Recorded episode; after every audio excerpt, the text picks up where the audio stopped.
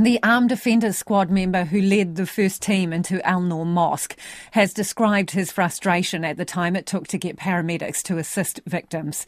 The inquest into the 51 people murdered during the Christchurch terror attack has today heard from several police officers who have detailed the chaos and horror they confronted on March 15th, 2019. Timothy Brown was in court. The terrorist shooting spree at Al Noor Mosque lasted only minutes, but left devastation in its wake. The first armed offenders squad team was at the mosque less than 10 minutes afterwards and still unaware if an active shooter was in the building they were approaching. The officer who led that team in says nothing could have prepared him for what they found. The bodies were piled up, maybe a metre uh, into the corner, obviously where they were trying to escape or get away from things.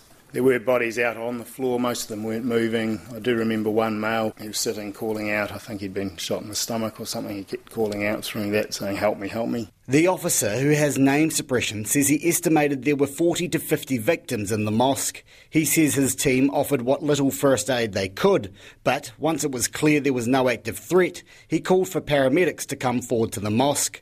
That occurred at 1:59 p.m. He repeated the call 2 minutes later. Fair to say I was quite overwhelmed with the amount of injured and dying and deceased and I suppose it became a bit of a focus getting them forward uh, for me at that stage, and yes, you get a bit of, fr- bit of frustration that it's not happening. He expressed his frustration to another officer at 2:05 p.m. However, he told the inquest he understood the concern of staff due to how little was known about the situation at the time, including whether there were other offenders, their whereabouts, and the potential for explosives.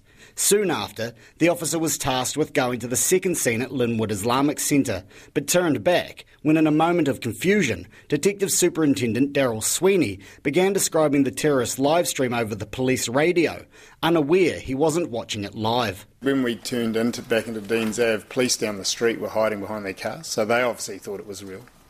But as we got closer, there were police at the scene standing there, obviously looking around because as you'd imagine, when something like that happens, your first thought is, "I'm here. Is what is this?" But if someone keeps continually talking on the radio, it's very hard to get on and say, "Stand down. This is false." The officer described the transmissions as someone panicking on the radio. He says it took up the ability to communicate on that channel for a couple of minutes. Upon arriving back at Deans Avenue, he realised the report of another shooter was false and a waste of time. Sergeant Aaron Reid, who at the time was a constable in an acting sergeant's role, was one of the first police officers on the scene at Deans Avenue.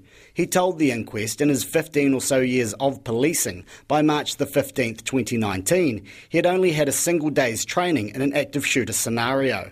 Mr Reid says at the beginning, no one was in charge of triaging the victims. There was people, bodies lying on the ground. Um, some we got to, some we didn't. Um, we went round. There was no. Initially, nobody really was in charge. We just did what we did. Mr. Reid says he upset some worshippers by trying to move them to safety. It was one of the hardest things he's ever had to do, considering they had lost loved ones or had injured family members.